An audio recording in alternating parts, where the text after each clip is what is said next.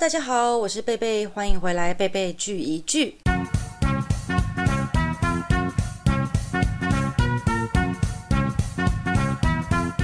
今天呢，要来跟大家介绍一部是二零一五年前一阵子的台湾电视剧了，它叫做《麻醉风暴》。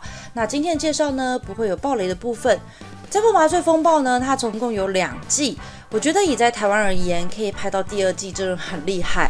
尤其是它第二季的内容，它并没有逊于第一季，它是有前后完全连贯串成一个完整的故事，所以我觉得真的很值得一看哦。那我最最近才一口气把这两季一次看完，我觉得很过瘾。那我其实 podcast 前面几集也有提到嘛。其实我以前是对台剧是一点兴趣都没有，所以当时这部出来的时候其实非常红，可是我就是没有什么兴趣。那我现在一看呢，真的觉得有相见恨晚的感觉，就觉得台湾原来已经有这么高水准的医疗剧了。这部片有另外一个让我觉得台湾戏剧有更上一层楼的原因呢，就是我们终于不会再用那种很帅气小白脸、长相非常姣好的年轻小鲜肉来当主角了。我觉得这点让我很感动。那这部呢，它第一季跟第二季的男主角是不一样的。第一季是黄建伟，那他第二季也有担任很重要的角色。那我不是说他不帅哦，我只是说他绝对不是那种小鲜肉耍帅的那种型。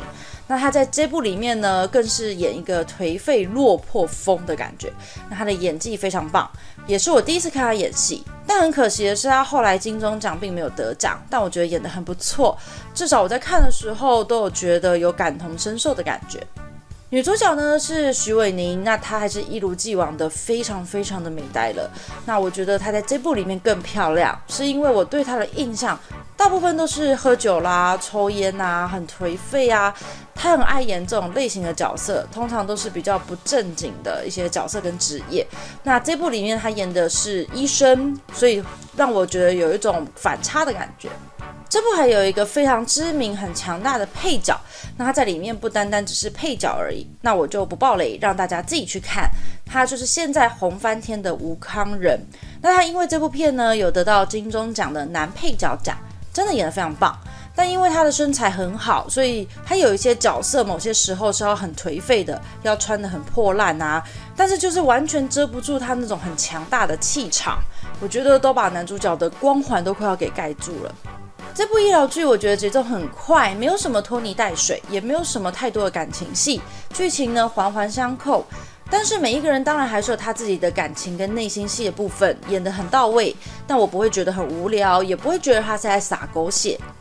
两季看完的时候，我真的有很空虚的感觉，因为不敢相信啊，已经全剧终了，很可惜。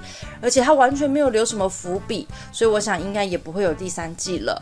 但是我说了这么多他的优点，而且一直捧这部片，我还是要说一点点我认为的小缺点。我觉得这部它第二季结尾有点收尾收得太草率了，我觉得有一种大魔王莫名其妙就被打败的感觉，就是弄得很风声大雨点小，就没什么张力，不太够。那没有那种层层堆叠上去的紧张感，然后最后大爆发，这样就是很默默的就散场了。前头铺陈的很漂亮，很精彩，但是最后结尾很平淡。这是我自己个人觉得一点小小的遗憾。那喜欢医疗剧跟剧情精彩的朋友们，我觉得这部片真的不能错过，赶快把这部很经典的台剧再捡起来看一遍吧。我们就下一次的影片见喽，拜拜。